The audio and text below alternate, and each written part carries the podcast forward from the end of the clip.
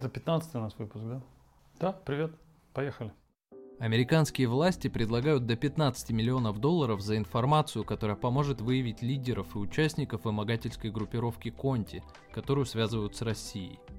Да, ну я попытался почитать про эту группировку. Мне кажется, здесь э, чистая политика, как обычно. Мы с тобой, по-моему, обсуждали и в прошлом году такие подобные сюжеты, где факты, которые невозможно привязать однозначно к какой-то стране, либо к каким-то людям, либо к каким-то именам, потому что они не знают точно, кто у них там, что ворует, они не знают имена этих хакеров, но они с завидным постоянством и с завидным, завидной уверенностью э, прикрепляют это к российским хакерам. Я прочитал там внутри, в этой статье написано, что, мол, на, на русском языке или, или они что-то обсуждали, какие-то адреса, каком-то блоге, они нашли какой-то блог, это американская сторона, и на этом блоге обсуждалось что-то, касающееся то ли России, то ли русского языка. Очень это странно, и тут даже, мне кажется, обсуждать неинтересно. Почему они прикрепили русский язык к России? А может быть, украинская группировка? А может быть, латвийская группировка? Там тоже говорят на русском языке. А может быть, это была тай- таиландская группировка? В Таиланде очень много русских живет. И я думаю, что хакеры, если они действительно такие богатые и крутые хакеры, которые миллионы долларов воруют, вряд ли они в Воронеже находятся, вряд ли они живут в Ставрополе Ставрополе. Наверное, они где-то в Таиланде, наверное, они где-то на Шри-Ланке, а, наверное, они где-то на морях.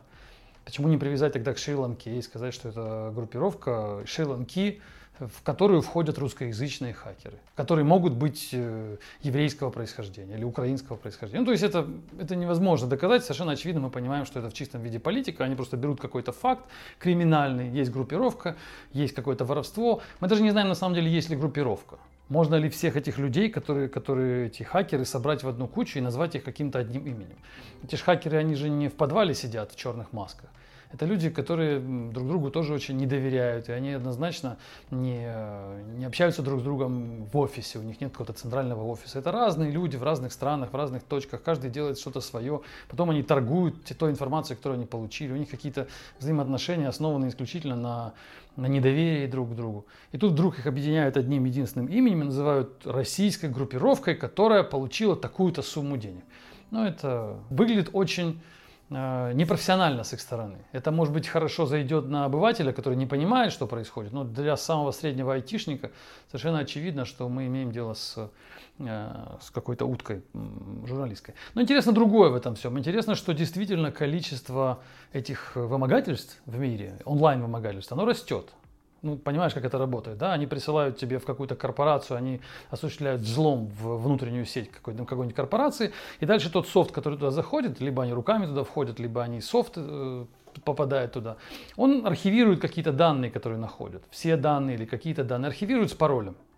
И дальше этот пароль ты получаешь за, в обмен на, на биткоин тебе присылают e-mail и говорят, мы вот заархивировали всю вашу базу данных, в которой хранятся вся финансовая информация за 10 лет работы, включая все имена всех контрактеров, э, ваших сотрудников, все операции. То есть у вас бизнес останавливается, потому что мы заархивировали и удалили э, исходные файлы. Соответственно, тебе нужно либо заплатить миллион долларов, либо, ну, даже не знаю, что-либо, либо стартовать бизнес с нуля. И ты понимаешь, что расходы на восстановление всей информации, на то, что твоя, твой бизнес остановится на несколько месяцев, и ты будешь, ну, очень тяжело тебе будет. Тебе, наверное, легче заплатить, может быть, не миллион, может быть, там 100 тысяч долларов, смотря какой бизнес. И ты, естественно, платишь эти деньги, тебе присылают пароль, ты все разворачиваешь, и все дальше продолжает работать. Виной этому, я считаю, нужно э, считать не российских хакеров, а тех, кто допускает такую уязвимость, тех, кто сделал нам такие программы. А подавляющее большинство таких уязвимостей относится к операционной системе Windows. Подавляющее большинство. Я даже статистику посмотрел перед, перед записью нашей. И э, какая операционная система имеет больше всего э, атак, связанных с вот этим ransomware, так называемый. То есть это софт, который вставляется внутрь и который вымогает потом деньги. Там Linux вообще нет. Там идет Windows такой-то, Windows такой-то, Apple, этот самый Android, там еще какие-то, наверное, на Android тоже что-то залетает. У тебя там телефон, допустим, архивируется, блокируется и просит у тебя пароль.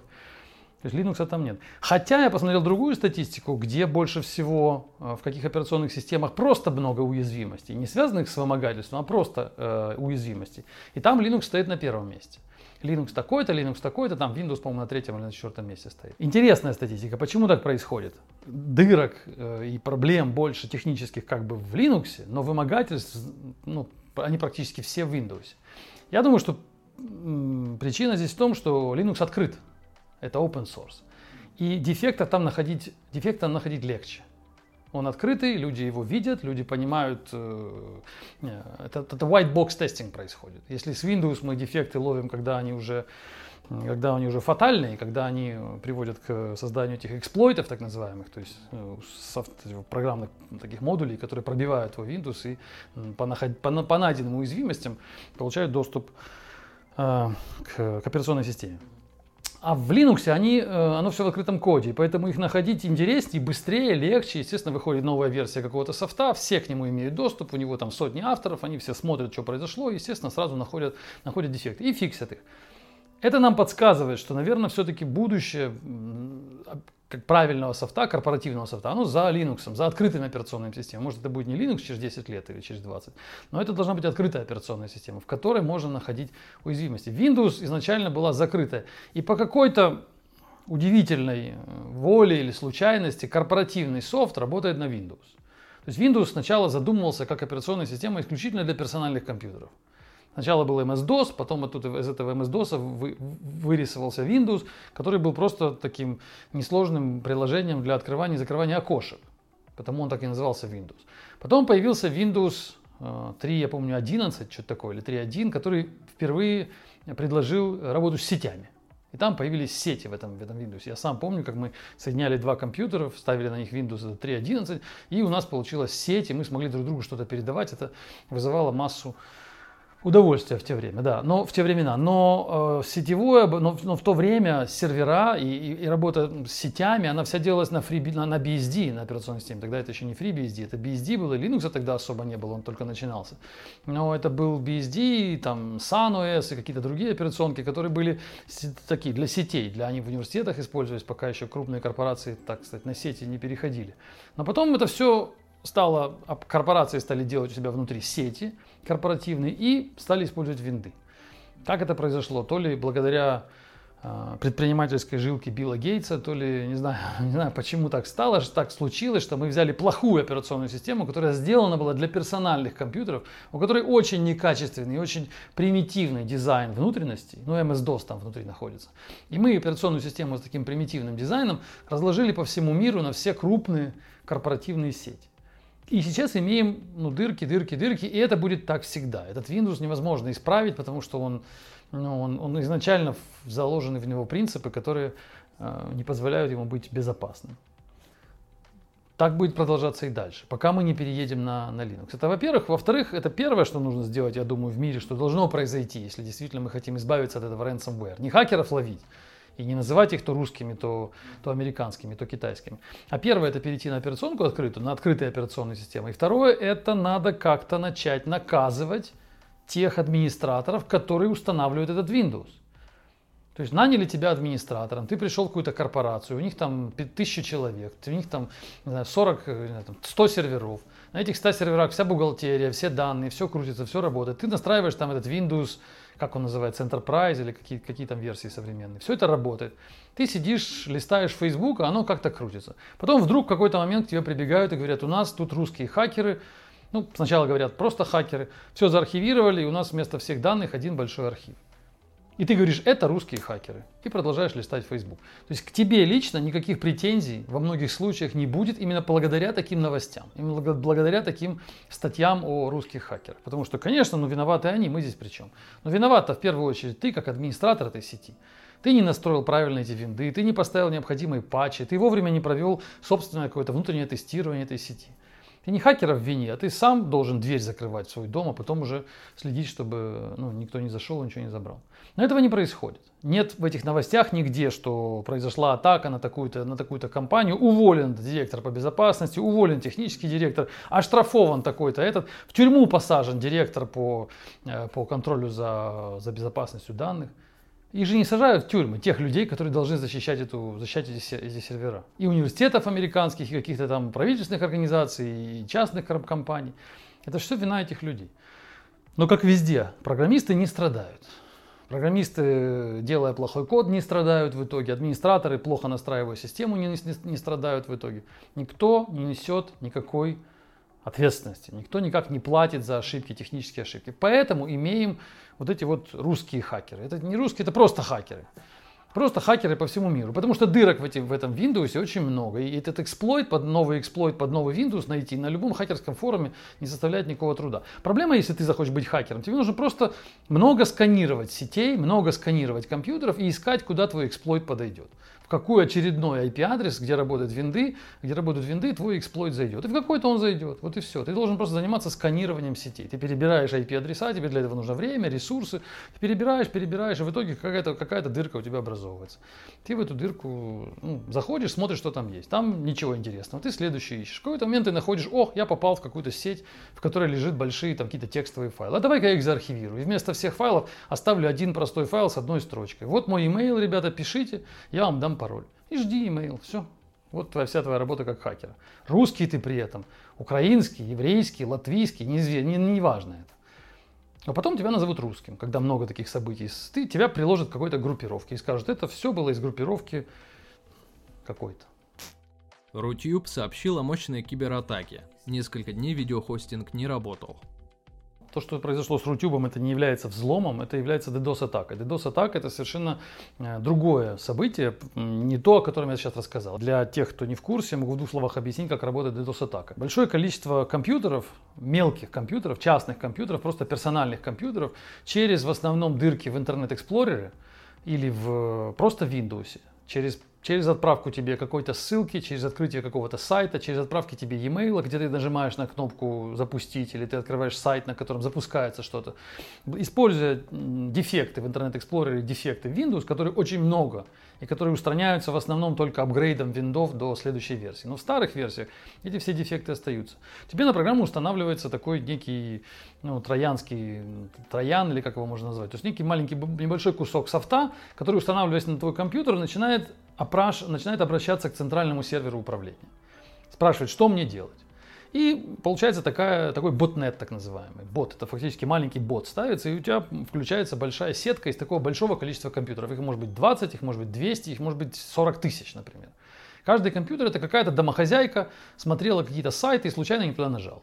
И у нее теперь на компьютере этот бот. Она ни в чем не виновата, она знать не, знать, не знает о том, что происходит. Но у нее на компьютере находится вот эта зловредная программа, которая сначала просто спит. Она молчит и обращается к серверу и спрашивает, что мне делать там каждую, не знаю, каждую минуту. Сервер, сервер говорит пока ничего. И таким образом строится этот ботнет. Как он строится? Рассылается массово, то ли спамом, то ли еще как-то рассылаются ссылки, ссылки, вредоносные ссылки, люди их случайно нажимают и включают свой ботнет. А потом следующим шагом, когда этот ботнет достаточно большой, ему дается инструкция. Теперь вы все вместе одновременно начинаете заходить на Rutube. Просто открывайте ссылку rutube.ru или rutube.com или, или google.com, неважно. И приходит большое количество запросов одновременно в, в очень короткий промежуток времени, допустим, в течение 5 минут. На сервер YouTube, на сервера YouTube приходит, ну, допустим, миллион запросов в минуту. Ни один сервер не приспособлен к этому. Они не строят сервера на такие нагрузки. Такие сервера существуют, может быть, только у Google, может быть, только у Microsoft, а только у супербольших корпораций есть такие мощности, которые выдержат такое количество запросов. Сервера YouTube, соответственно, не могут такое выдержать. Они начинают, пытаются обработать запрос за запросом, и в какой-то момент они просто э, переполняются у них э, мощность, их им не хватает мощности, и они э, ну, тормозят и зависают. В общем, что там с ними происходит, в зависимости от того, как они настроены. С этим бороться крайне тяжело. Это в основном здесь даже не, не только сервера переполняются, но еще и канал, который приходит в точке доступа в, на серверную комнату, допустим, Рутюба, этот канал переполняется запросами. То есть туда приходит так много запросов, допустим, миллион в минуту или миллион там, в секунду, какие-то очень большие цифры, что ты со своей нормальный твой запрос, сидя где-нибудь в Воронеже, ты отправляешь тоже запрос на Рутюб, чтобы что-то посмотреть. Но твой запрос становится в очередь, их слишком много, и поэтому твой запрос обрабатывается очень медленно. И тебе кажется, что Рутюб выключен, что он не работает. Просто потому, что твой запрос, он один из миллиона. Если в нормальном режиме он один из ста, то так он один из миллиона. И канал такой узкий, хотя он и способен пропускать очень большое количество запросов, но они дают в сотни раз превышающий предел. То, соответственно, для нас, для всех это выглядит как падение Рутюба. Но он не упал, ничего в этом случае никто никуда доступ не получил. Это просто перегруз, э, перегруз системы. Это совершенно безобидная для самой платформы атака. Эта атака держится какое-то количество времени, ограниченное, потому что э, с ней уже научились работать. Провайдеры, операторы сетей, которые знают об этих атаках уже не первый год, они достаточно быстро начинают фильтровать этих ботов. То есть они понимают, что из этих точек приходят одни и те же запросы, похожие, и начинается просто фильтрация их на узловых точках всего интернета. И у этой домохозяйки перестает работать, грубо говоря, она, она переста, ее перестают слушать, то есть ее, от, ее, от нее запросы перестают проходить дальше по сети. И на уровне сетевых вот этих э, хабов, таких ну, центральных хабов, через которые проходит вся, весь сетевой трафик, там ловят этот поток массовый, и там начинают его тушить, тормозить, фильтровать. Уже много аппаратных фильтров для этого создано, которые быстро это дело тормозит. То есть этот, этот, этот DDoS-атака, она может держаться какое-то время, потом она э, спадает и погибает большое число этих ботов, потому что их вылавливают, тормозят и, и в общем, их э, отфильтровывают, и в итоге этот, этот бот нет, он серьезно страдает тоже от этой атаки.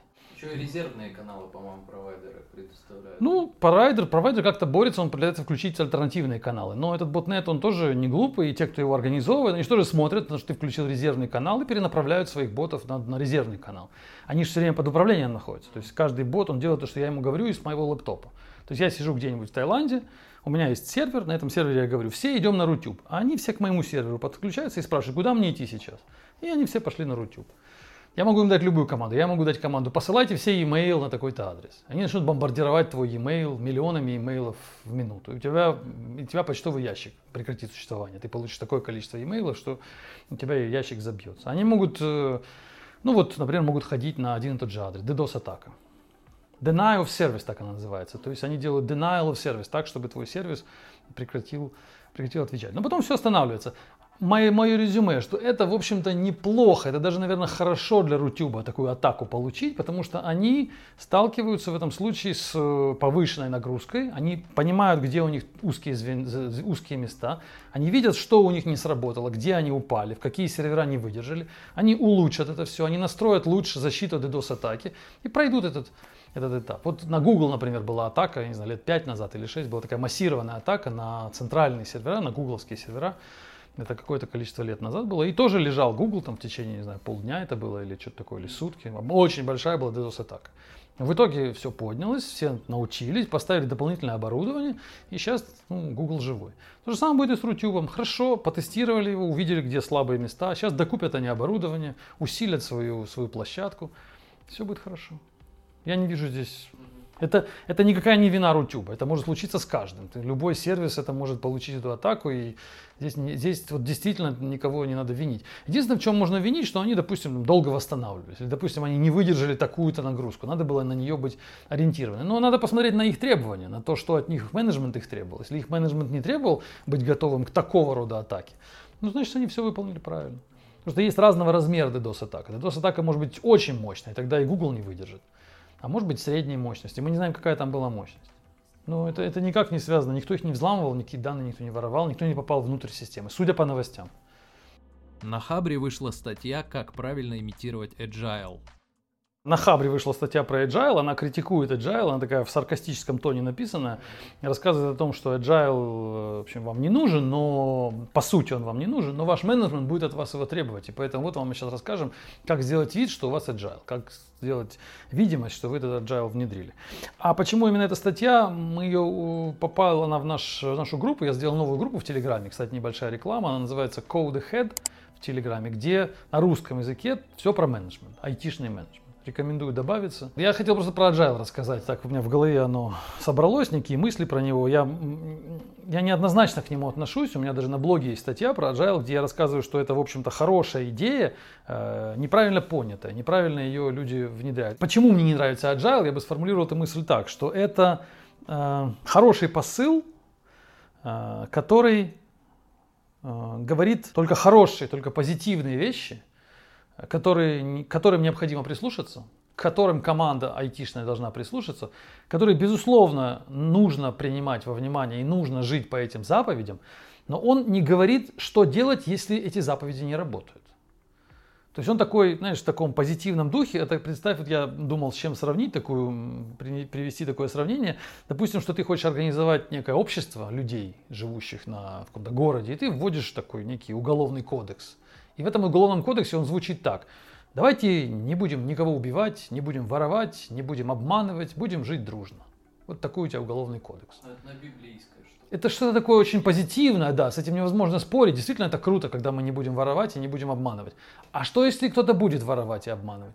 Об этом наш уголовный кодекс умалчивает. Вот не должно быть этого. Вот так и agile. Это прекрасный такой призыв к хорошим вещам, но он не, но он, он ничего общего не имеет с практическим руководством реальной жизни. Потому что в реальной жизни люди действительно и обманывают, и, и воруют. Вот с ними-то что делать? Уголовный кодекс обычно пишется в обратном направлении. Он говорит, он предполагает, что окей, вы не воруете, не обманываете, но если вы обманываете, то вот такая будет, такое будет наказание, вот тут мы построим тюрьму, вот в эту тюрьму мы будем этих людей сажать, вот этих мы будем штрафовать. Вот Agile, бы, Agile этого не говорит, а это именно нужно айтишным командам. Потому что люди, которые хорошо работают, они и без Agile хорошо работают. Люди, которые умеют писать софт и которые мотивированы на это, им не нужны эти принципы agile. Они хорошо их и так понимают. Они понимают, что действительно рабочий софт это важнее, чем, э, не знаю, там, качественная документация. Ну, это, наверное, было понятно и до agile. И до agile были фреймворки, в которых все было, все было очевидно, и этого не нужно было. Но они ввели этот, этот призыв agile и дали эти, эти призывы э, менеджерам, и менеджеры э, на этих призывах управляют людьми. И при том, что у нас сейчас и так низкая управляемость, и так благодаря рынку, который вокруг, вокруг нас, менеджеры не могут управлять сотрудниками, практически не могут. Это очень тяжело, потому что, ну, потому что программистов мало, а задач много. И если программист хоть немного соображает, если он хорош в технике дела, то его никто увольнять из-за того, что он сорвал какие-то сроки, не будет.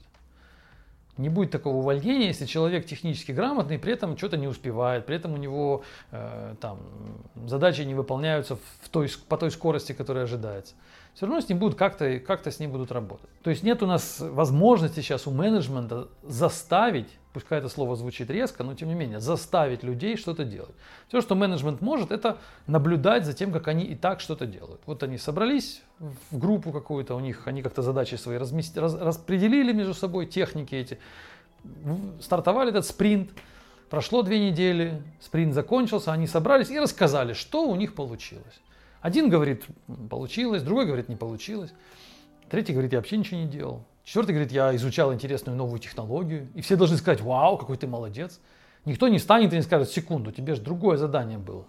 Тебе же сказали, не надо изучать никаких технологий. Тебе сказали, ну, ты если такое будешь говорить, тебя проклянет команда. Ты должен понимающе кивать и говорить, да, да, это очень интересная технология, молодец. А когда, а потом очень вежливо, очень нежно сказать, а может быть у тебя получится в следующем спринте все-таки обратить внимание на вот то, что не работает. Если он будет очень добр к тебе, то он скажет, ну ладно, я оставлю эту технологию, я займусь твоим, твоим продуктом. В основном это выглядит так. И при этом дают еще agile. И при этом дают эту, эти, эти мантры, эти, эти заклинания, в которых сказано, что нужно быть здоровым и богатым, а не бедным и больным. Agile хорош, если к нему прикрепить э, жесткий менеджмент сверху, взять agile принципы, сказать, да, мы вот работаем по agile, мы гибкие, мы э, деливерим очень быстро, мы и так далее. Все эти 12 принципов agile. Плюс к этому добавить уголовный кодекс. Добавить все-таки объяснение, что будет с теми, кто действует не так, как мы хотим.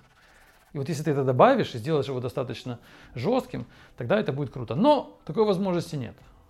Мы это сделать не можем. Может быть, э, есть вопрос, а что же тогда делать? Как тогда управлять командами вот в текущей реалии, в текущей ситуации? Я думаю, что э, единственно правильно возможный сейчас вариант менеджмента людей – это менеджмент э, только тех, кто заинтересован вообще в чем-либо. То есть я думаю, что правильный менеджер должен научиться игнорировать людей, которые не работают, или которые не хотят работать, которые такие, ну, как знаешь, если разделить всех игроков на А, Б и С, А плееры, Б плееры и С плееры, то вот А плееры это самомотивированные и заинтересованные в результате, тем, которых, это те, которых не нужно подгонять, те, которые приходят на работу, потому что им это нравится, потому что они имеют какие-то свои цели, свои интересы, они хотят развиваться, их мало, но они есть, это 20% людей, может быть даже меньше. Есть Б люди, которым они неплохие, не хорошие, они просто отрабатывают свои деньги, они в 6 часов встают и уходят домой, им это нужно просто зарабатывать деньги. Есть цель люди, которые по разным причинам отказываются работать, саботируют. Они могут, вот это те, те люди, которые ты ему в начале спринта поставил задачу, потом прошло две недели, э, приходит время посмотреть, что он сделал. Он, ты спрашиваешь, ну как результат, а он тебе отвечает, э, я думаю, этого не надо делать. И ты нечего сказать в этом случае. Ты можешь, конечно, спросить, а что ты делал две недели? Ну, тебе скажут, я изучал новую технологию, еще и обидятся. Потому что ты ставишь под сомнение мою вообще, как это, что я делал? Работал, я же в офисе был. Ты меня не видел, что ли? Вот это цель люди. То есть это люди, которые такие ориентированы на, на саботаж и на ну, такое на, на безделие, что ли. По разным причинам. Они могут очень умные быть. Так бывает. C-плеер это очень часто бывает человек, который технически очень грамотный. Но он просто почему-то ему не нравится либо проект, либо команда, либо менеджер. И он поэтому устраивает такой вот саботаж. Он просто ничего не делает или делает совершенно что-то другое. Так вот, моя рекомендация это игнорировать этих людей C, особо не обращать внимания на B и фокусироваться на А. Как фокусироваться? Я бы вместо, где-то у нас было, кстати, видео на эту тему на канале, я бы вместо того, чтобы ставить людям планы и задачи, и собирать эти спринты, и распределять задачи, и говорить, ты будешь делать это, а ты будешь делать это, я бы вместо этого просто назначил э, интересные цели, к которым можно прийти, работая в этой команде или в этом проекте. И эти цели повесил как морковки, грубо говоря, на доске и сказал, ребята, вот э, добиваешься этого, и ты получаешь что-то. Внедряем мы этот модуль, вот получается вот такая премия, там, 1000 долларов. Запускаем мы вот это, вот вам премия, там, 2000 долларов, тому, кто это сделает. И дальше они пускай сами распределят, сами увидят, что им интереснее, сами разберут эти морковки и сами к ним движутся. И тогда получится, что ты ими не управляешь, не нужны тебе никакие спринты, не нужны тебе никакой менеджмент, тебе не нужны планы, тебе не нужны графики, все это все равно не работает. Ты просто увидишь, как люди будут, некоторые люди, их будет двое из десяти – но они будут тебе делать ключевые задачи, они будут достигать ключевых результатов. Все остальные как-то проживут, ты на них особо не обращай внимания. И все, вся энергия менеджмента, менеджера, я думаю, должна быть сосредоточена на придумывании этих морковок, придумывании этих э, целей таких интересных, э, ощутимых, к которым четко привязаны бонусы. Там должны быть как-то деньги прикреплены. Или деньги, или слава, или уважение, признание. Что-то такое, что человек бы получал. Допустим, ты говоришь, кто получит эту морковку, тот лучший сотрудник года или лучший сотрудник месяца. Прям официально title такой. Не просто мне нравится, ты мне очень нравишься, ты получил, молодец. Без, без субъективности такой, а некая объективность, что мы объективно все услышат, что этот Сережа или эта Маша становится лучшим сотрудником года, и вот фотография висит, и title под этим подписан. Тогда к этому люди будут стремиться. Некоторые. Все остальные будут, они будут это игнорировать. Ну и хорошо. А по поводу самой статьи ты присоединяешься к написанному? Она такая смешная, в ней мало по... В ней, понимаешь, как в ней нет альтернативы. Он не рассказывает, э, что хорошо. Он просто рассказывает так, в смешном таком стиле, рассказывает, что ваш э, менеджмент будет от вас требовать, и вам нужно ему что-то дать. И здесь я с ним, знаешь, чем согласен? Что agile, как я его понимаю, он был придуман программистами для войны с менеджерами. То есть главный враг, и это в этой статье очень хорошо прослеживается, главный враг программиста и был много лет, и есть, и остается, это его менеджер.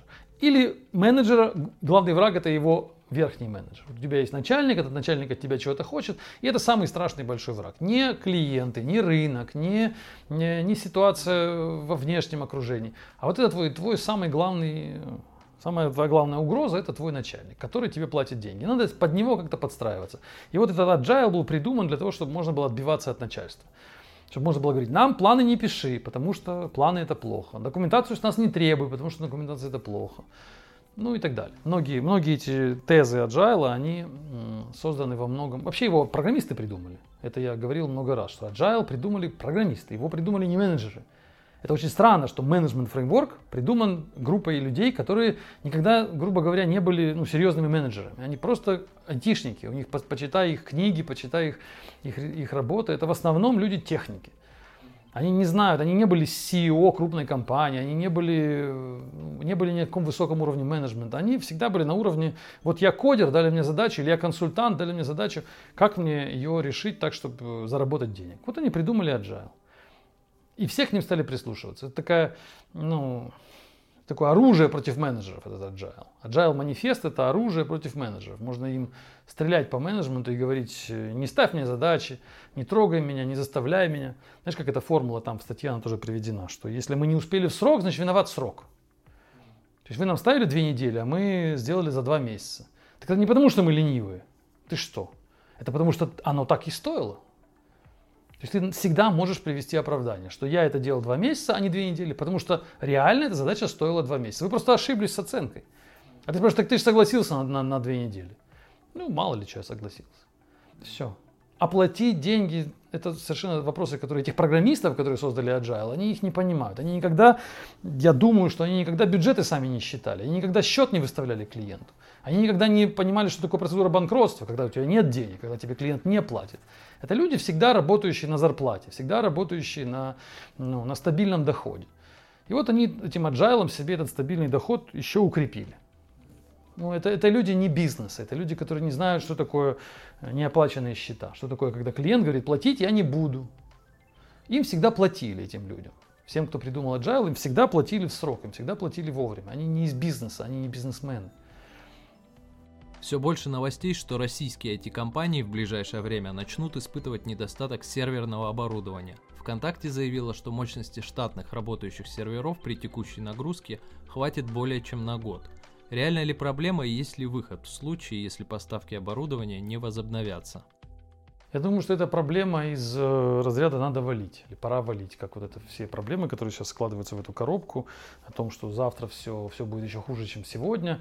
А если посмотреть на реальность, то не можешь понять, где хуже-то, что хуже случилось. Я не понимаю, в чем проблема серверов. Это что, какое-то военное оборудование, которое невозможно привести, это какие-то крылатые ракеты. Почему мы не можем, если нам не хватает э, этих э, жестких дисков, мы не можем съездить в страну, в которой эти жесткие диски продаются, купить там вагон этих жестких дисков, привезти их в Россию, здесь э, продать этим компаниям. Мне кажется, эти новости публикуют люди, которые хотят, вот это, хотят развивать эту тему «пора валить».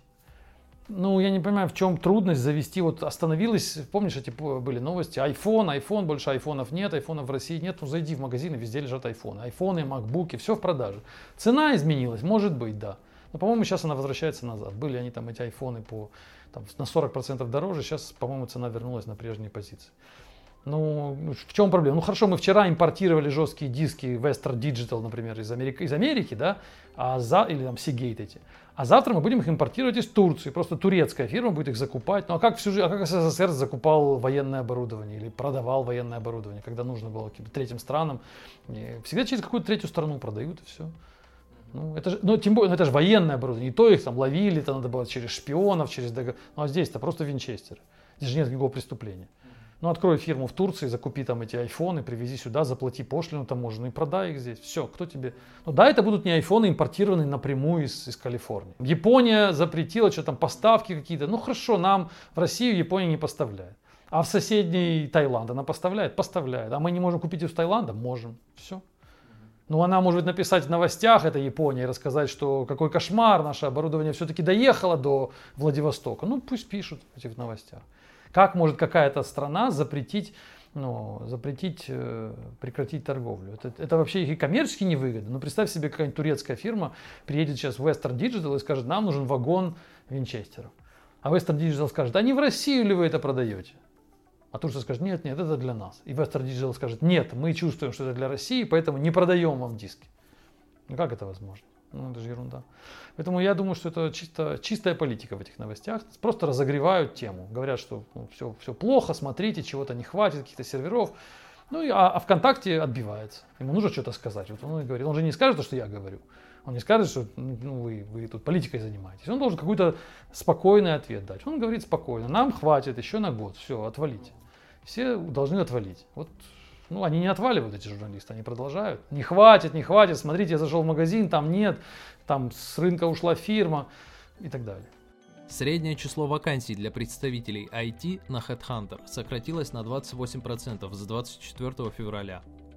Но это я могу понять. На самом деле, я думаю, что это произошло. Я сам слышу по знакомым, вижу, что происходит. Действительно, э, много людей остались без работы потому что иностранные компании, действительно айтишные компании закрылись, ушли с рынка, и много людей сейчас хороших специалистов, которые по 5, по 10 лет работали в каком-нибудь э, Siemens, в каком-нибудь Intel, в, как, в Intel, в каком-нибудь, э, не знаю, масса компаний, так сказать, закрыли свои офисы, и они сейчас, эти хорошие специалисты с большим таким длинным опытом, они не собирались никуда уходить, они действительно, я вижу резюме по 10 лет у человека опыт в одной фирме, и вот он приходит и ему некуда, ну, он ищет работу.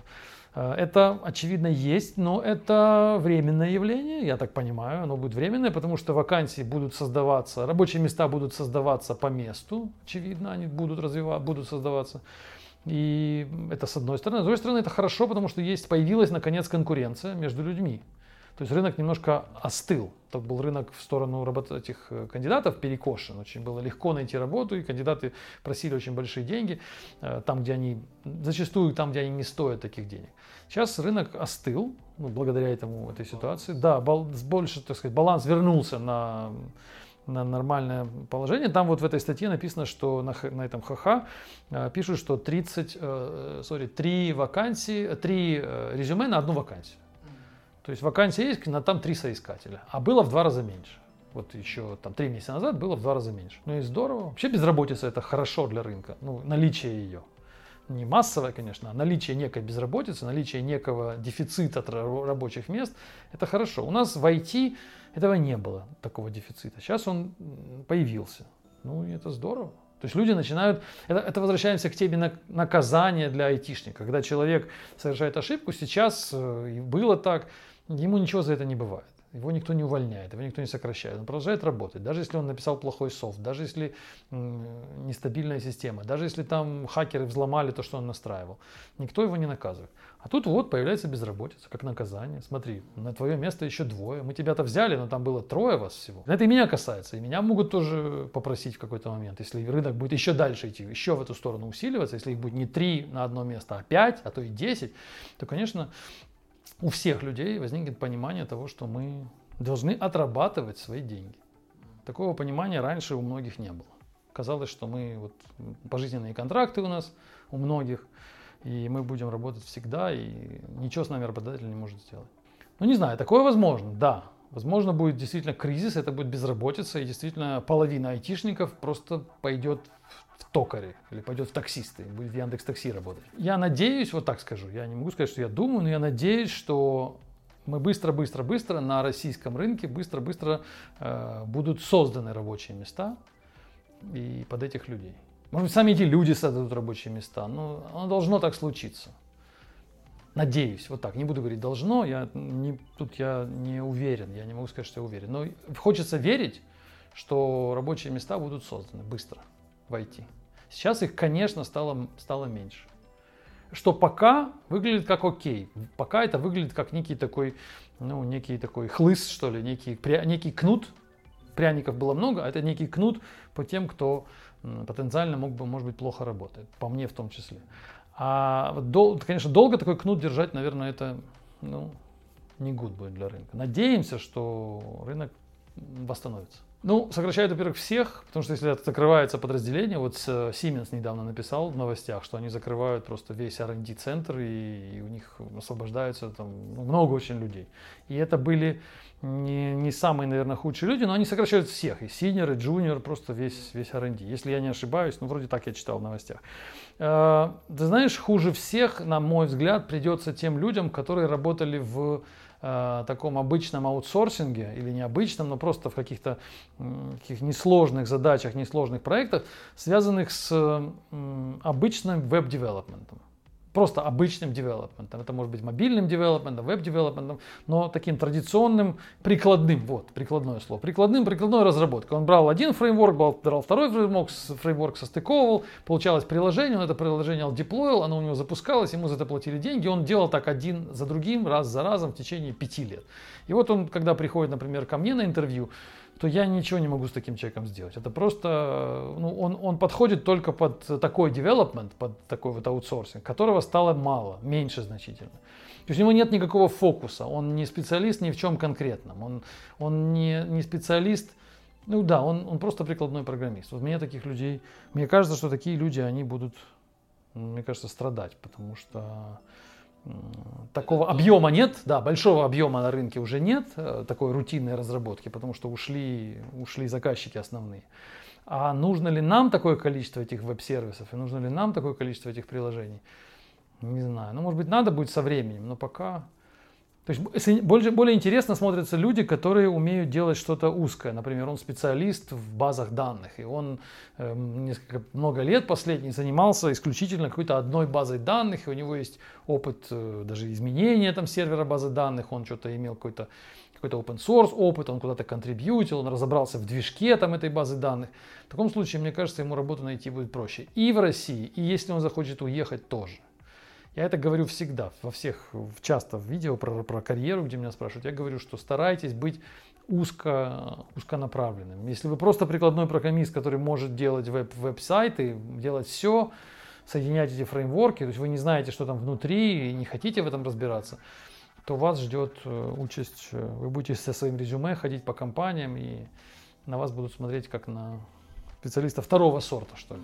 Потому что быть первого сорта, вы должны быть все-таки каким-то, какой-то понимать, как работает какое-то ядро чего-то. Чего-то все-таки ядро. Если вы работаете со спрингом, с этим, в, в этой, этим фреймворком, то значит знайте внутренности спринга делайте туда что-нибудь. Станьте как программистом, контрибьютором спринга. Если вы работаете хорошо с Э, не знаю, там, с языком Rust, так вы должны быть контрибьютором в какую-то библиотеку этого Rust, чтобы вы могли сказать, что я один из соавторов чего-то в этом Rust. Тогда вас с интересом возьмут. А если вы просто сборщик модулей на спринге, то как бы вы хорошо это не собирали, но вы всего лишь сборщик. ВКонтакте с Высшей школой экономики запустят платформу онлайн-курсов для вузов. Что думаешь об онлайн-курсах по программированию и онлайн-образовании в целом? Интересно, безусловно, то, что они делают. Но я думаю, что э, наше образование, я только наше знаю, я не учился за границей и не учил там. Но я думаю, что э, здесь суть не в том, как преподносится материал, онлайн он или физически он сайт э, в аудитории.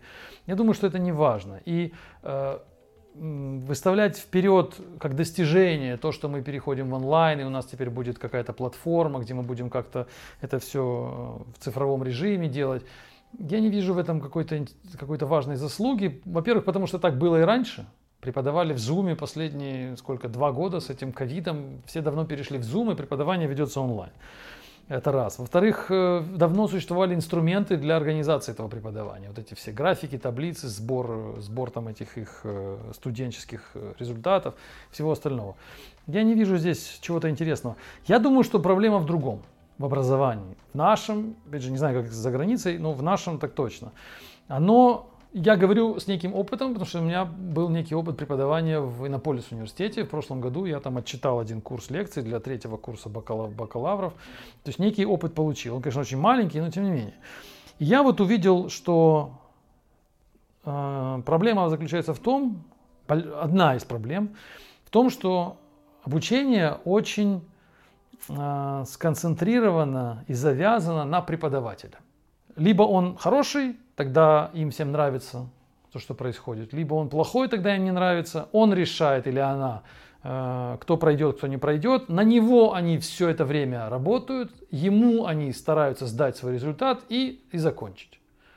То есть такое такое церковно-приходское, что ли, такая церковно-приходская формула, оставшаяся еще из э, не знаю каких времен, когда преподаватель, он же царь, он же Бог, мы должны ему полностью подчиняться, мы должны выучить то, что он говорит, мы должны сдать ему то, что он хочет, получить от него оценку и пройти дальше. И вот они все, эти все курсы, один за другим, много сотен этих э, студентов от преподавателя к преподавателю ходят, и в течение трех или пяти лет, сколько они там учатся, они должны пройти эти, эти, этих преподавателей, эти шаги и добраться до, до конца.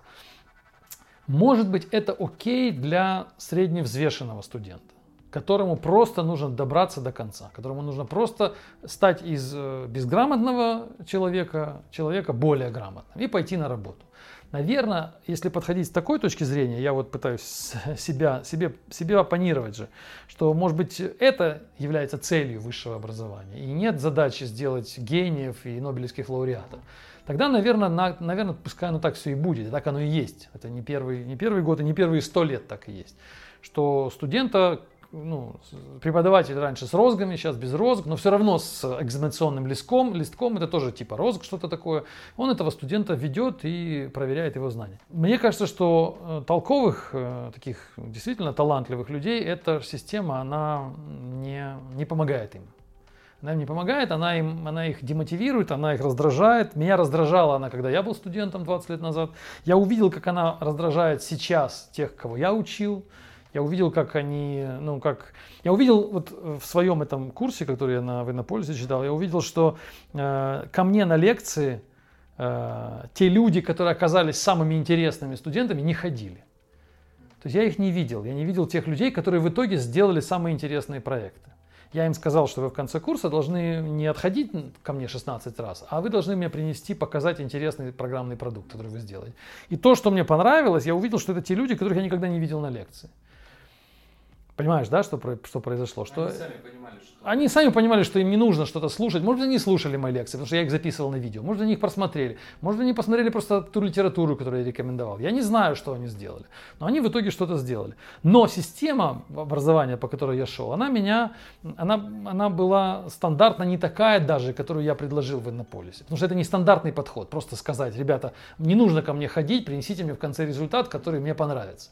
Это уже не стандартный подход, потому что стандартный это вы все придете ко мне на экзамен, я каждого из вас послушаю, вы, каждый, должен, каждый из вас должен сделать мне презентацию, выступите, я посмотрю, скажу, что-то я вас не видел на лекциях, молодой человек, садитесь, вам тройка, а этот ходил, поэтому этому пятерка и так далее. Очень субъективно все, все должно быть, так оно, такой дизайн у, у образования.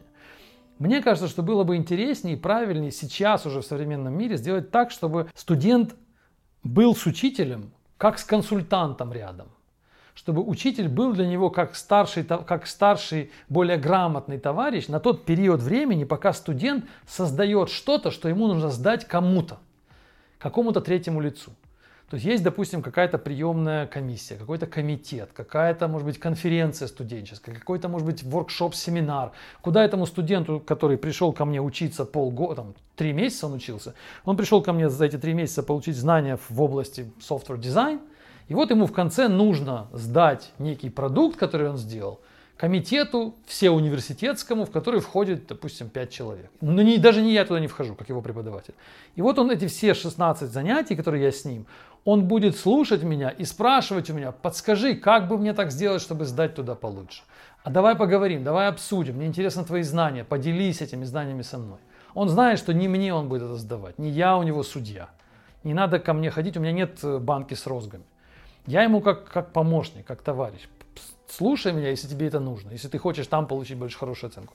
Не хочешь там что-то получить, ну тогда тебе я особо не нужен. Или если ты уже знаешь больше, чем я, тоже ко мне не приходи. Но должна быть какая-то, какие-то механизмы должны в, в образовании, может в рамках одного университета, может в рамках всей системы образования в стране, должны создаваться какие-то такие э, точки, куда, куда студент должен принести что-то и сдать. Студент, не аспирант, который должен защитить диссертацию. И то, эту диссертацию он защищает на совете научном, в, котором, в который входят люди, э, все его знакомые. Ну, это все делается внутри одного университета обычно, и там эта защита, она и толком не защита. Там нет конкуренции, вот так. Там нет мест конкурсных. А вот если бы была, был какой-то, допустим, студенческий комитет, который, ну, комитет для анализа студенческих работ, который организуется раз в три месяца, там всего 20 призовых мест, например, 100 призовых мест на всю страну. И вот студент туда должен подать. Он подает, и ему, допустим, дают какую-то оценку. Либо ты попал в призовое место, либо ты во второй эшелон, либо мы тебе двойку ставим. И дальше вузы подготавливают студентов, чтобы они попали туда в призовые места. И тогда студенты будут использовать этот вуз как помощника. Но и, конечно, нужно сделать так, чтобы там призовые места что-то давали. Чтобы это было не просто вот тебе флажок, ты выиграл, чтобы это был какой-то, может быть, денежный бонус, может быть, какое-то право на, не знаю, потом, ну, какое-то уважение, может быть, право на получение каких-то дополнительных стипендий, может быть, компании крупные бы объявили, там, Яндекс, Сбербанк и так далее, ну, крупные работодатели, сказали бы, те, кто в первом эшелоне студенты, те, кто в первый попали в этих вот, э, в этих студенческих э, олимпиадах таких, что ли, олимпиадах работ, не олимпиадах игровых по программированию, которые тоже есть, а олимпиада некой работы. И тогда бы мы брали его там без конкурса или на большую зарплату и так далее. И тогда бы я был бы как, как, как преподаватель просто старшим товарищем, помогающим им подготовиться, как тренером таким. Как, как тренер, который готовит спортсмена к, к матчу. Он все равно по боксу, он выйдет на ринг, он же не со мной будет драться, он будет драться с другим противником. Поэтому мне его не надо, не надо со мной драться. Ты там меня побьешь, я твой тренер. Ну, мы с тобой подеремся, да, но это же не, это не то, что мы хотим. Мы хотим, чтобы ты пошел на ринг, вышел и победил того, кто, кого ты и не видел вчера до, до, до, до, до, до встречи с ним. Используй меня, спрашивай у меня, тренер, что мне не хватает, что мне сделать, то ли мне нужна пробежка, то ли мне нужен там физподготовка, то ли у меня реакция слабая, давай вместе это проработаем.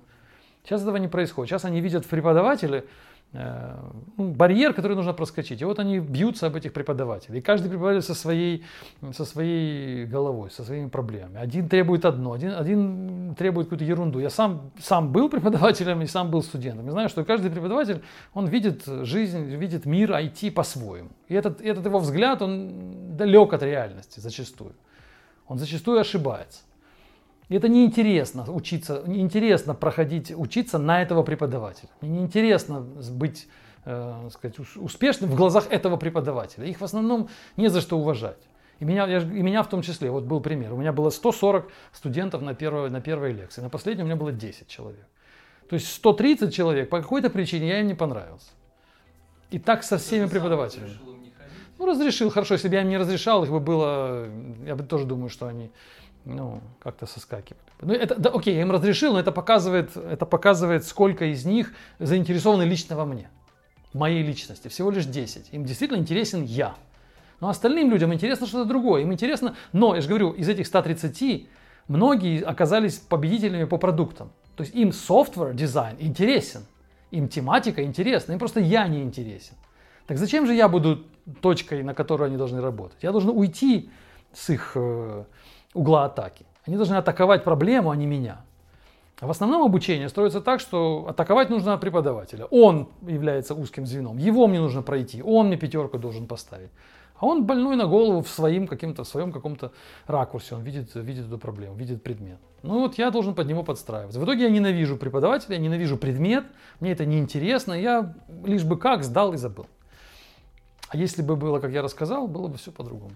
А экзамены проекта они все тебе сдавали? Да, конечно. А какой процент прошел? Ну, я поставил там несколько двоек, но потом они пересдали и получили свои тройки. Ну, да, все прошли. Ну, кто-то с четверкой, кто-то с тройкой, кому-то я пятерки поставил, кому-то я даже пятерки с плюсом поставил. Но все равно это я ставил, понимаешь? Ну, лучше было, если бы это ставила какая-то независимая экспертная комиссия. Ну хорошо, можно сделать, эту экспертную комиссию не нагружать, не, на, не, не напускать на нее 100 работ или 150 работ, как в моем случае. Мне прислали, ну не 150, они там сгруппировались по 2-3 по три студента, но мне прислали 50 работ. Это много, их тяжело проверить. Ну, допустим, сказать, окей, если ты хочешь получить пятерку, тебе туда. Если тебе тройки достаточно, сдай вот сюда куда-нибудь, мы тебе просто поставим ее как-то. Ну, то есть сделай хоть что-то, чтобы оно как-то выглядело. Но если ты отличник, если тебе интересно, вон комиссия, иди в комиссию, как ЕГЭ этот вот который все критикуют, ЕГЭ, он критикует его за то, что он примитивный, что тесты очень примитивные, что там просто ну, все на, под, на, таком, на подборе там тренируют сдавать тесты. Но если, если его развить, этот ЕГЭ, сделать так, чтобы там были не просто э, заполнять формы нужно было, а чтобы еще их что-то представить, ну, допустим, чтобы нужно было, не знаю, сделать презентацию своего проекта, записать видео, где ты рассказываешь о своем проекте, и отправить куда-то в комиссию, которая общая, общероссийская или общесоюзная, не знаю, как ее назвать. И туда она уходит. Там какие-то неизвестные люди, тебе неизвестные, смотрят презентации лучших людей. Кто-то, допустим, отсеивают сначала худших, потом выбирают как-то лучших, лучших. Ты выходишь там, допустим, в финал, в полуфинал. Э, в итоге ты оказываешься в финалистах, там лучшие 20 работ всей России признаны, вот лучшие там софтверные работы, лучшие работы по химии, лучшие работы ну, типа Олимпиад, что ли, можно так сказать. Но, но чтобы эти Олимпиады были, собственно, и зачетом в, в работе, в преподавании. Чтобы не нужно было, чтобы преподаватель тебя оценивал. Вот это экзамены от преподавателя, это, ну, это в вузах так.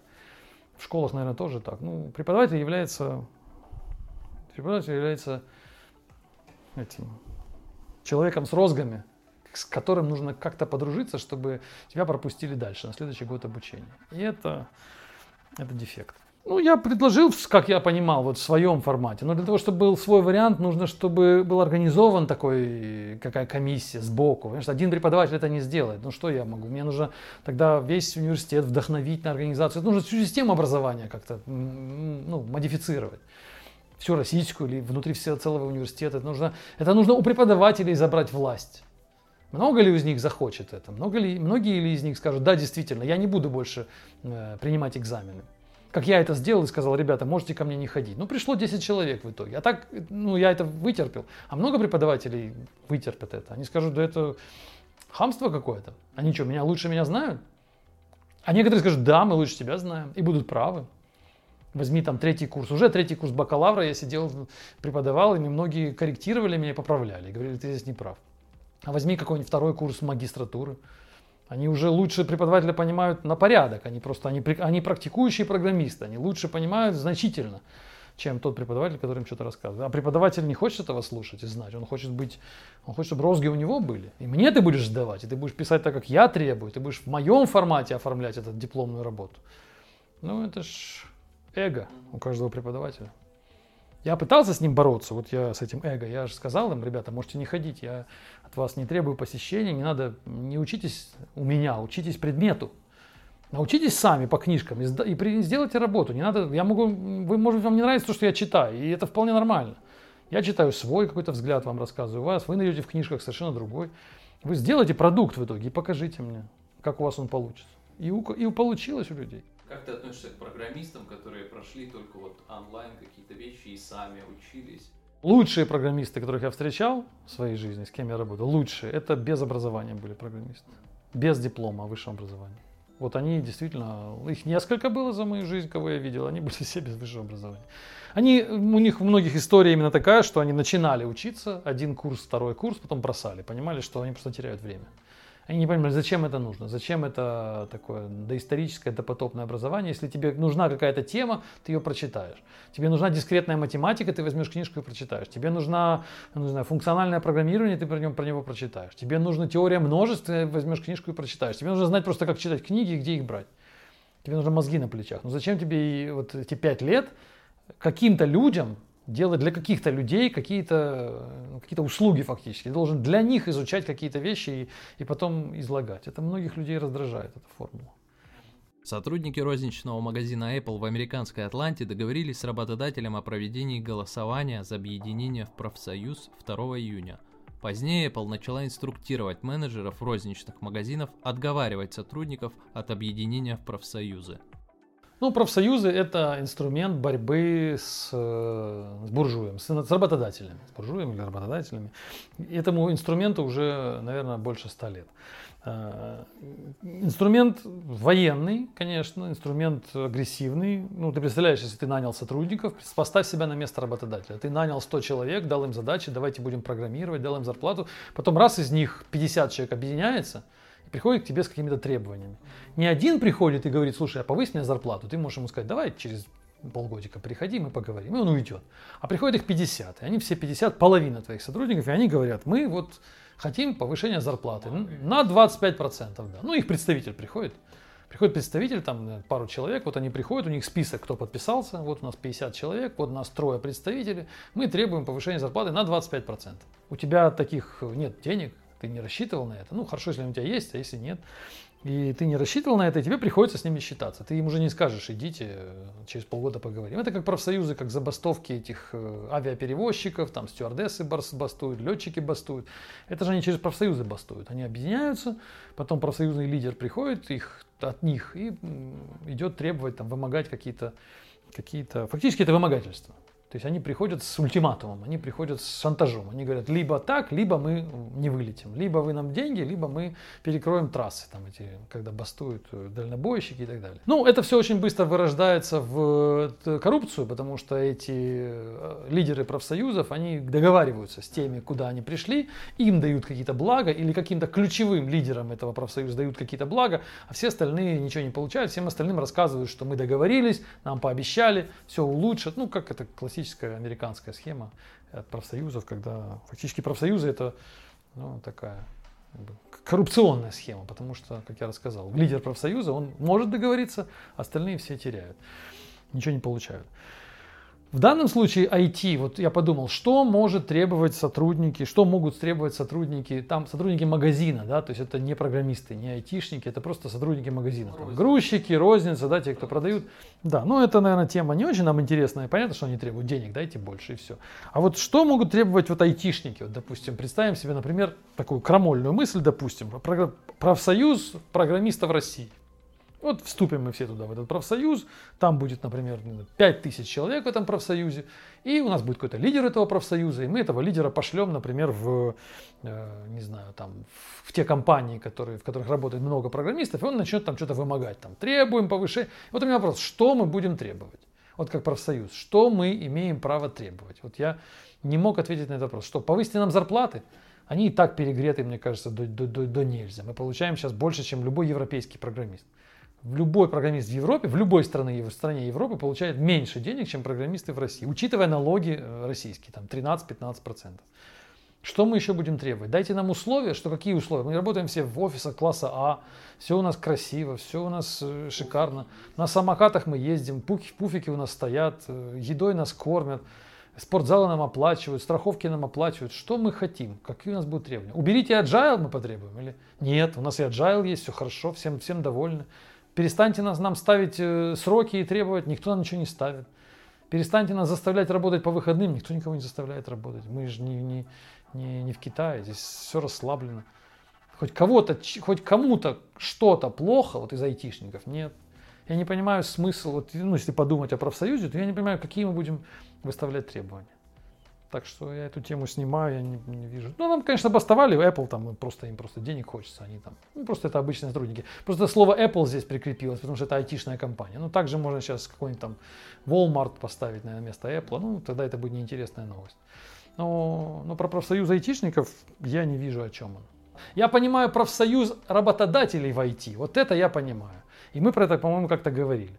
Вот если соберутся те, кто работу дают, те, кто эмплойеры, те, кто нанимают программистов, вот это я понимаю. Вот если они объединятся, я их полностью поддержу. Они объединятся и скажут, ребята, давайте тормозить рост зарплат, давайте все-таки этот agile уберем и давайте все-таки требовать каких-то сроков. Давайте начнем увольнять за невыполнение обязательств. Давайте, если человеку поставили задачу, он через месяц ее не сделал, давайте мы будем штрафовать его. Давайте мы какую-то законодательно э, договоримся, чтобы можно было все-таки по трудовому законодательству его поправим, чтобы можно было штрафовать человека, ну, если он не выполняет задачи и так далее.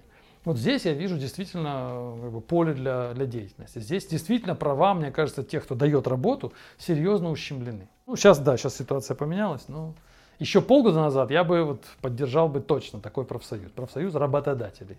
В Blizzard Entertainment, которая ранее обвинялась в сексуальных домогательствах, наняли вице-президента по культуре из Disney. Как ты считаешь, нужны ли подобные должности в компаниях? Это не то, что даже дань времени, это просто необходимость. Это как юристы сейчас. Эти все специалисты по diversity, это фактически для защиты компании. Они же это делают не потому, что они э, там, так болеют за, за права каких-то меньшинств или болеют за права, э, не знаю, там, за, за, за, за, за облик своей страны, не знаю, что они там защищают, там, Дисней, Дисней. Они просто защищают свой бизнес. Я так это понимаю, потому что сейчас из этого, из этой толерантности, с которой все стартовало, из, э, в принципе, хорошего дела, которое призвано было защищать интересы, так сказать, ну, э, защищать интересы слабых, тех, кто не может за себя сам постоять, потому что их мало, э, допустим, людей там, не знаю, с инвалидностью, их единицы, и, конечно, их любая компания может легко сократить. Но давайте их объединим и давайте скажем, ребята, секундочку, давайте будем толерантны. Если человек с инвалидностью, не надо его сокращать. Он такой же, как и все, как программист. Это хорошее дело, правильно. Но в результате все это выродилось в инструмент давления на компании. Можно всегда прийти в компанию сейчас, в любую, и сказать, у вас инвалидов мало. А это значит, что вы их увольняете. Это совершенно не значит это, но мы скажем, что это значит. И давайте отмывайтесь. И вы будете очень долго отмываться, вам будет очень трудно сделать. Мы начнем, в общем, вы будете, вы будете сразу опозорены. Мы только заявим, что у вас нет инвалидов, и вы сразу опозорены. Я был когда-то на конференции на одной, это было лет, наверное, пять назад, давно, ну, не, не, не недавно. И там раз, был такой случай произошел. Ребята сорганизовали конференцию, они были новички в этом деле, это было в Европе. Организовали конференцию, и э, спикеров фотографии разместили на сайте, и там оказалось мужчин больше, чем женщин. Традиционная ситуация в айтишном, в айтишном сообществе. И на Твиттере какой-то там товарищ написал, один из докладчиков, написал твит, что ребята, как же так, у вас мало женщин. Это значит, что вы женщин притесняете. Это совершенно не значит, но это значит, что он так написал. А ему автор конференции, не сообразив, с чем он имеет дело, он ответил, мы никого не притесняем. Все доклады, которые нам прислали, мы тех и берем. Ну, присылает женщина, мы ее так же честно, как и мужчину, оцениваем. Присылает мужчина, мы его так же честно, как и женщину, оцениваем. Кто выигрывает, того мы и берем. И все. И как началось, начали докладчики снимать свои доклады, я на этой конференции не буду, и они, значит, сексисты, они, и, и он даже, он, я с ним общался, с этим организатором, он говорит, я, я не буду, а, а его требовали, убери это с Твиттера, напиши по-другому, напиши, что нет, мы понимаем проблему э, группы, мы понимаем, что женщин недостаточно, мы, мы, мы отдельно рассматриваем женщин и принимаем больше женщин, бла-бла-бла-бла-бла, то есть верни, поверни свою позицию, а он нет, не хочу поворачивать, и он там потерял там 5-6 докладчиков, у него не приехали к нему, но он выстоял все равно и конференцию провел и сказал, мне плевать на, эти, значит, на, этот, на эту атаку, на этот, на этот шантаж, вот этот, на, это, на это поведение. Он нейтральный высказал. Он сказал, я не за женщин, не за мужчин. Я, в общем, я эту проблему не считаю проблемой. Понимаешь? Это как если бы приди, пришли сейчас в Дисней и сказали, у вас инвалидов-то нет, их программистов. А значит, вы программистов, инвалидов уволили. Тут делается такой вывод, хотя это не так, это совершенно не доказуемо, ну, это, это не значит, что их уволили. Но они предполагают, а, у вас женщин-докладчиков меньше, значит, когда к вам присылали женщины свои доклады, вы их отменяли интенсивнее, чем мужчины, чем мужчин. Или наоборот, или вообще не, не понимаете вы проблему, что женщинам тяжелее попасть на конференцию, что им их и так, значит, э, деклассируют там по всем, по всем статьям, и им очень плохо живется, поэтому берите каждую женщину, кто вам присылает. Плохой доклад, хороший, всех берите. Таким образом вы поможете. Или с инвалидами, допустим, приходит к вам инвалид, а он э, плохой, плохой программист. Бери все равно. Ну, в эту сторону ты должен думать, вот так. А иначе, если так не будешь, не будешь так делать, ну, все понятно, ты вот э, негодяй, фашист, ты не берешь женщины-инвалидов. То есть это инструмент войны с одной, одной группой людей, с другой группой людей. Если нужно кого-то кого за, э, сказать, за атаковать, замучить, то это очень хороший сейчас инструмент. Поэтому нужны такие diversity люди внутри компании. Chief Diversity Officer который должен следить именно за этим. Он должен ходить по офису и смотреть, сколько у нас женщин, сколько инвалидов, сколько геев, сколько, сколько, сколько, сколько, чтобы, когда к нам пришли, у нас все было красиво. А если у нас не хватает, допустим, геев, то значит мы сейчас объясним, что мы зато спонсируем гей-конференцию. Зато у нас гей-парад проходит, мы на него даем деньги. Мы, то есть должно быть все обложено этими защита, защита, они защищаются это не значит, что они геев любят, если они берут э, diversity officer. Им, им все равно на геев. Они просто строят такую э, защиту против потенциальной атаки. Хорошо это или плохо, ну, это другой вопрос. Мне не нравится, что общество поддерживает такое. Мне не нравится, что общество не тушит эти атаки в начале, э, что она не обвиняет атакующих. То есть это фактически такой, ну, травля такая мирового масштаба, возможно. И эту травлю не пресекают. Хотя она, мне кажется, ведет просто к какому-то ну, парадоксальным ситуациям, очень странным, очень таким курьезным, что ли, ситуациям. Вот как с этой конференцией. Ну, человеку просто испортили, испортили конференцию. Люди сняли свои доклады. Он никакого отношения не имел, он совершенно ничего не хотел плохого сделать. Он действительно честно принимал, он работал честно, в его понимании. В его мире честность – это объективный анализ доклада, невзирая на пол, возраст, вес сексуальную ориентацию. Оказывается, в современном мире это нечестно. Но мы не знаем, что там что происходит, какую роль играет Дисней, какую роль эти люди. Я просто в целом проблему тебе описал, что, что это все, это реальная угроза современная. Это вот травля, которая дело, она на корпоративном уровне, она выглядит, выглядит как угроза, как, не знаю, как патентные тролли в свое время. И сейчас они тоже есть. То есть, если тебя захотят тебя уничтожить, и ты недостаточно имеешь патентных этих э, лоеров на своей стороне, то тебя просто в порошок сотрут очень быстро. Придумают вокруг тебя патенты, купят патенты, которые как-то касаются твоего бизнеса, и ты будешь уничтожен. Это началось, это патентный троллинг, ему уже, я не знаю, лет 50 или сколько. И какое огромное количество денег и ресурсов было на это потрачено, этих вот э, офисеров, этих лоеров, которые сидели и сотнями людей просто читают бумажки, перекладывали, ничего полезного не создавая, никаких продуктов не делая, просто съедая огромные деньги, им же платят там огромные деньги всем этим law, э, law companies. И, и да, защищать, просто защита, защищать одного от другого. Потому что иначе государство становится на сторону либо того, либо другого, ну, своим патентным законодательством, и та компания будет, ну, может быть, не уничтожена, но сильно разрушена. То же самое сейчас такой же точный инструмент, это вот толерантность. Это вот с этим флагом толерантности можно сейчас снести с рынка достаточно крупную компанию. Новая культура такая, ты должен эту культуру знать, да, вот ты работаешь в компании, новая современная культура, она такая. Не культура честности, не культура э, порядочности, не культура э, целостности э, твоих взглядов и последовательности твоих, твоих решений, а культура толерантности, чтобы во всех смыслах. Культура страха, ну, трусости во многом. Ну, травля, когда, когда идет травля, как в школе, травят один, группа, группа школьников травит одного школьника. Ну, где там цел, где там будет честность, правда, это просто идет травля, там нужно защищаться. Если ты не примкнешь к более крупной, другой такой группировке, то ты будешь всегда жертвой. Какой еще есть выход у школьника, которого травят? Ну, либо ходи с выбитыми зубами, либо иди к другой группировке и к ней примыкай. Минцифры обещает запустить российский аналог GitHub до конца года. Слушай, ну я не верю в это все, я не понимаю, как можно вообще об этом всерьез говорить, российский GitHub. Мы, конечно, можем запустить, что там запускать? Ну, скачай gitlab.com, open source движок, поставь, запусти, включи 10, 100 серверов, и у тебя через сутки будет свой GitHub. То есть, что значит запустить свой GitHub, и этим нужно заниматься целый год. И таких движков, как GitLab, их, наверное, ну, не знаю, десяток разных, и которые будут делать то же самое, что GitHub, один в один что там нужно запускать. Для того, чтобы сделать свой GitHub, тебе нужно сделать свое комьюнити. Тебе нужно построить людей, чтобы они стали, перестали коммитить в GitHub. Я, например, который коммитит каждый день GitHub, и я перееду и буду коммитить в другое какое-то место. Что нужно со мной сделать, чтобы я, это, вот, чтобы я совершил такой акт, такой переход с, одного, с одной площадки на другую? Я не представляю. Ну, это как Stack Overflow, это второй ресурс фактически. У нас есть GitHub и есть Stack Overflow. Два ресурса, которыми мы пользуемся как программисты. Я хожу на Stack Overflow, я там задаю вопросы, я получаю там ответы. Ну, сделайте мне... Вот сейчас они запустили ru.stackexchange.com, то есть русский Stack Overflow. Там вопросы задаются, да, и, и ноль ответов на каждый вопрос. Ну, пока, по крайней мере. То есть комьюнити должно перестать читать английские вопросы и начать читать русские вопросы. Ну что, что для этого должно? Я не пойду туда читать русские вопросы, русские ответы. Я отвечать на них не буду. Мне это не интересно. Я не пойду на другой GitHub. Хоть там он будет весь э, флагами России обвешан, и герб будет по центру нарисован. Ну, какой бы ни был патриот, и как бы ты ни хотел, ну не пойду я, потому что там нет комьюнити. Там не будет мне pull реквесты присылать, там не будут видны мои проекты. Это какая-то какая странная утопия, мне кажется, это слив денег.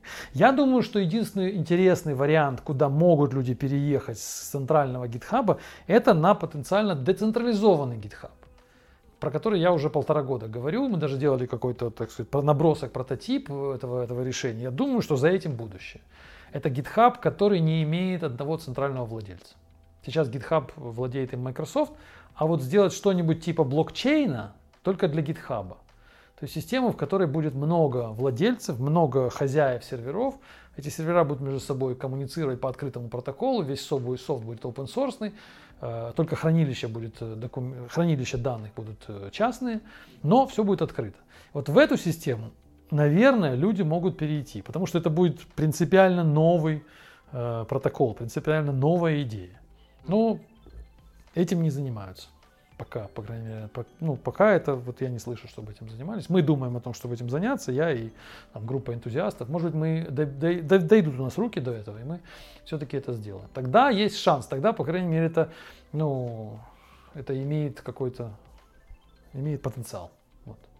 В своем телеграм-канале в начале мая ты написал, что прошел 10-дневный курс Випасана, одной из техник медитации. Расскажи об этом опыте и своих ощущениях. Слушай, ну это интересная штука. Я много лет собирался туда попасть. Меня агитировали знакомые, я в итоге поехал. Это такая десятидневная практика э, полного молчания. Ты 10 дней живешь в таком небольшом лагере, очень хорошо оборудованном, очень, очень гостеприимном и уютном. Э, тебя кормят два раза в день. Ты просыпаешься в 4 утра, ложишься спать в 9.30. И вот за все это время ты только медитируешь. Медитируешь, это ты сидишь на полу, в большом зале вместе с еще 100 людьми, примерно 100, где-то 20 человек нас там было. Вот 120 человек, 60 мужчин, 60 женщин. Мужчина отдельно, женщина отдельно. Ты сидишь на полу в позе лотоса, в позе на коленях, как угодно. И с закрытыми глазами медитируешь. Так это называется. То есть молчишь. Молчишь и стараешься ни о чем не думать. И так 10 часов в день. 10 часов в день ты молчишь и медитируешь. И ешь ну, тебя два раза кормят в день и спишь. Еще ты в середине дня, тебя очень сильно клонит сон, ты хочешь заснуть. Это все нацелено на вроде бы как на очищение твоего внутреннего мира, на твое лучшее понимание твоей роли во Вселенной. Просидев там 10 дней, я, мне кажется, понял, как оно работает.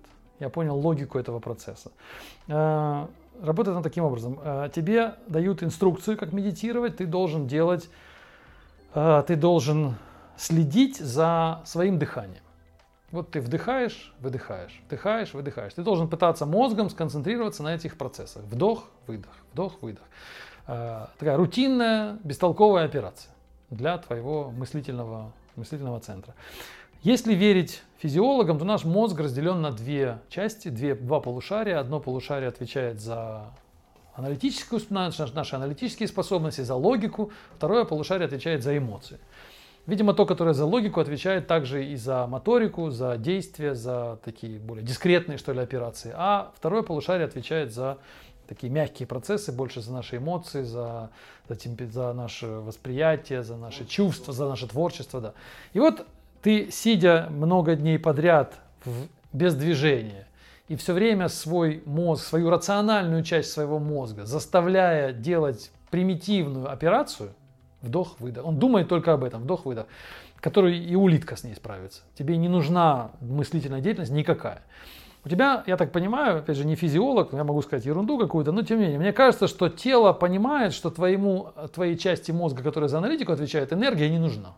Ресурсы туда давать не надо, потому что тебе не о чем думать. У тебя нет, ты не двигаешься сильно, ты не занимаешься спортом, ты не бегаешь, ты проходишь 100 метров в день. На обед с обеда, на обед с обеда. И тебе начинает энергия твоя, которая идет в мозг, она снижается, и ее становится меньше, тебе мозг выделяет меньше ресурсов, он понимает, что тебе они не нужны. А во вторую половину мозга выделяется, соответственно, ту же часть, больше даже может быть. И у тебя раскрывается твоя эмоциональная составляющая. Ты начинаешь что-то чувствовать, ты начинаешь какие-то переживания у тебя возникают. Те, которые в нормальном режиме у тебя не возникают, потому что ты сбалансирован. А тут ты, тебя разбалансируют, делают так, что твой мозг становится однобокий такой, он начинает только чувствовать. И вот ты где-то примерно там к пятому, к шестому дню ты такой становишься немножко слезливый, такой немножко плаксивый. Ты так, когда ты ешь, ты так с очень большим вниманием на еду свою смотришь. У тебя возникают какие-то вкусовые рецепторы, обостряются. Ты становишься такой какой-то весь как немножко ну, помягче становишься, короче. Чувствителен. Чувствителен, да, да. И плюс тебе еще начитывают по ходу к этому всему, тебе читают лекции каждый день и рассказывают о том, что все существа должны быть счастливы, что ты должен, из, из, из, из, из тебя должно идти одно добро, ты должен всем делать. И ты такой, да, действительно, тебе кажется, вот это то, что мне нужно. Ты очень становишься добрым, открытым, счастливым, но я думаю, что физика этого процесса именно в этом. Тебя просто, при, тебя просто притормаживает твою аналитику. Ты не видишь, что мир на самом деле не такой прекрасный, как тебя видит твоя право, как твоя, ну вот эта вот чувственная половина твоего мозга. И по ходу тебе делают еще такую штуку интересную. Тебе говорят, э, наблюдай за своими, вот пока ты наблюдаешь за дыханием, ты плюс еще к этому еще одна техника. Наблюдай за ощущениями в теле. Вот у тебя зачесалась нога, ты не чеши ее, а наблюдай за ней. Вот сидишь молча с закрытыми глазами и по, понаблюдай за ногой. Раз она перестала чесаться. Потом тебе там что-то неудобно сидеть, как-то спина затекла, ты не, не шевелись, ты просто наблюдай. Она раз перестала быть такой. И у тебя таким образом, тебя программируют таким образом на то, что твоя чувственная часть мозга, она запоминает, что э, если чего-то очень хочется, если у тебя есть какой-то позыв на что-то, то если немножко подождать, то он проходит тебя начинают тренировать на, э, на то, что ты был менее реактивный, меньше реагировал. И для людей, у кого есть зависимость от алкоголя, от азартных игр, от никотина, а тогда люди приезжают, многие с такими проблемами, их таким образом сначала притормаживают аналитические способности, потом раскрывают чувственную часть, а потом в эту чувственную часть программируют ее на то, что если тебе что-то очень хочется, потерпи, оно пройдет. Тебе хочется покурить, ты потерпи, смотри, потерпел же, рука не чешется и сигарета не хочется. И такая вот программа у тебя закрепляется, 10 дней тебе эту программу закрепляют, потом тебя возвращают в реальный, в реальный мир, и ты уезжаешь, уезжаешь счастливым. Вот такая штука. У меня нет зависимости от алкоголя и никотина, но мне было интересно посмотреть на как это работает. Еще очень интересно, знаешь, что вот то, что в тему нашего, нашего подкаста, все это работает бесплатно.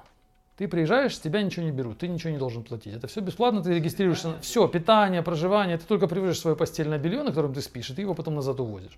Тебе все дают бесплатно. Ты живешь бесплатно, водичку пьешь, два раза в день тебя вкусно кормят, учитель с тобой занимается. Все это бесплатно. Ты можешь, конечно, пожертвовать какие-то деньги в конце, если пройдешь всю эту, всю эту, весь этот курс. Там некоторые люди уезжают, порядка 10% людей уехало, не, дождали, не дотерпели до конца. Но если ты пройдешь весь курс, ты можешь пожертвовать какие-то деньги, какие хочешь. Но, в принципе, можешь и не жертвовать, можешь уехать. То есть это бесплатно. И вся эта организация, она не коммерческая. То есть они построили этот лагерь, они занимаются этим уже 30 лет, эти люди, которые это все делают. Она вся организована и управляется э, волонтерами. То есть никому не принадлежит. Это территория, она принадлежит некоммерческой организации. То есть нет владельца, нет какого-то буржуя, который бы собирал прибыль. Все деньги, которые люди жертвуют, они обязаны по закону потратить на нужды этого всего предприятия, этого лагеря. То есть они могут на эти деньги покупать еду, там, не знаю, засеивать лужайки, покупать какое-то оборудование. Но они не, нет человека, который бы получал прибыль с этого. Нет никакого никакого выгодоприобретателя. Да, никто не приобретает выгоду. И я посмотрел на это как на некую маленькую модель вот государства. Вот может ли государство так жить? Такое некое коммунистическое, такая коммуна. То есть нет буржуя, нет того, кто, вот мы говорим, капитализм нужен, потому что у всех, у, все, у всей собственности должен быть владелец. А иначе будет Советский Союз, будет разбазаривание, будет все, все обнищание и так далее. Ну вот нет обнищания. Они живут прекрасно, у них очень красивый этот лагерь, у них чистые, чистые дорожки, у них вкусная еда, и нет владельца. То есть нет оунера, нет, э, нет, как сказать, человека, который бы сказал, это мое. И я о нем забочусь, потому что это мое. О нем просто заботятся люди, которым это все нужно, которым это нравится. Потому что они там тоже медитировали, им они получили какое-то удовольствие, у них какие-то проблемы решились. Вот оно такое все как бы не из, э, как бы при отсутствии при отсутствии какого-либо э, владельца. И что еще интересно, э, что владельца нет, и как будто бы это все такое свободное, люди там э, чувствуют себя свободно, но при этом внутри этого лагеря огромное количество правил, которые написаны на всех стенах. Там, здесь нельзя, сюда не заходи, здесь молчи, сюда не подходи, пока не прозвучит сигнал, не подходи к двери. Именно так, строго. Здесь вход с 12 до 12.30, во столько-то нужно лечь спать. Например, однажды было такое со мной конкретно случай, там все сидят, медитируют, а потом этот учитель говорит во время медитации, вы можете сейчас встать и пойти, остаться здесь, либо пойти к себе в комнату и там продолжить медитировать. Я вышел и пошел прогуляться по, по парку. Там все это огорожено, и там такой парк небольшой. Вот я вместо того, чтобы идти в комнату, я, ко мне подошел там один из тот, кто контролирует, тоже волонтер, и он сказал, на ушко мне пойди или в комнату, или туда, нельзя по парку гулять. Есть очень много ограничений, очень много правил которые нам кажутся, как бы это же не, ну, если это свободное общество, если это общество волонтеров, если это общество людей, которые ну, живут по, так сказать, по, по принципам, не знаю, либерализма, а вот нет. Все зарегулировано. И, и это огромное количество правил, раз. И второе, отсутствие собственника буржуя дает нам прекрасную коммунист, такую коммуну, в которой все процветает. Может быть, стоит задуматься, может быть, это можно расширить на более крупный э, эксперимент. Ты в себе почувствовал какие-то изменения после этого? Я просто отдохнул, мне было интересно понаблюдать, э, как это организовано. Я старался медитировать, но я ничего не, Ничего не произошло со мной, я не вернулся другим человеком, я какой был такой. У меня не было какой-то проблемы, да. Видимо, это неправильно. Видимо, туда имеет смысл ехать, если у тебя есть сформулированная проблема. А если ты просто едешь получить, так сказать, расслабиться, я расслабился. 10 Ну, как на море съездить, только я съездил в такой режим. Что посмотреть в этом месяце? Слушай, я посмотрел фильм, сериал, мне очень понравился, 2016 года, российский сериал, на удивление, называется «Штрафник» описывает э, жизнь после войны, там такая шпионская история, один внедряется в банду, такой, ну, немножко похоже на место встречи изменить нельзя. Я бы даже сказал, что, наверное, авторы где-то пытались э, сказать, подражать этому фильму.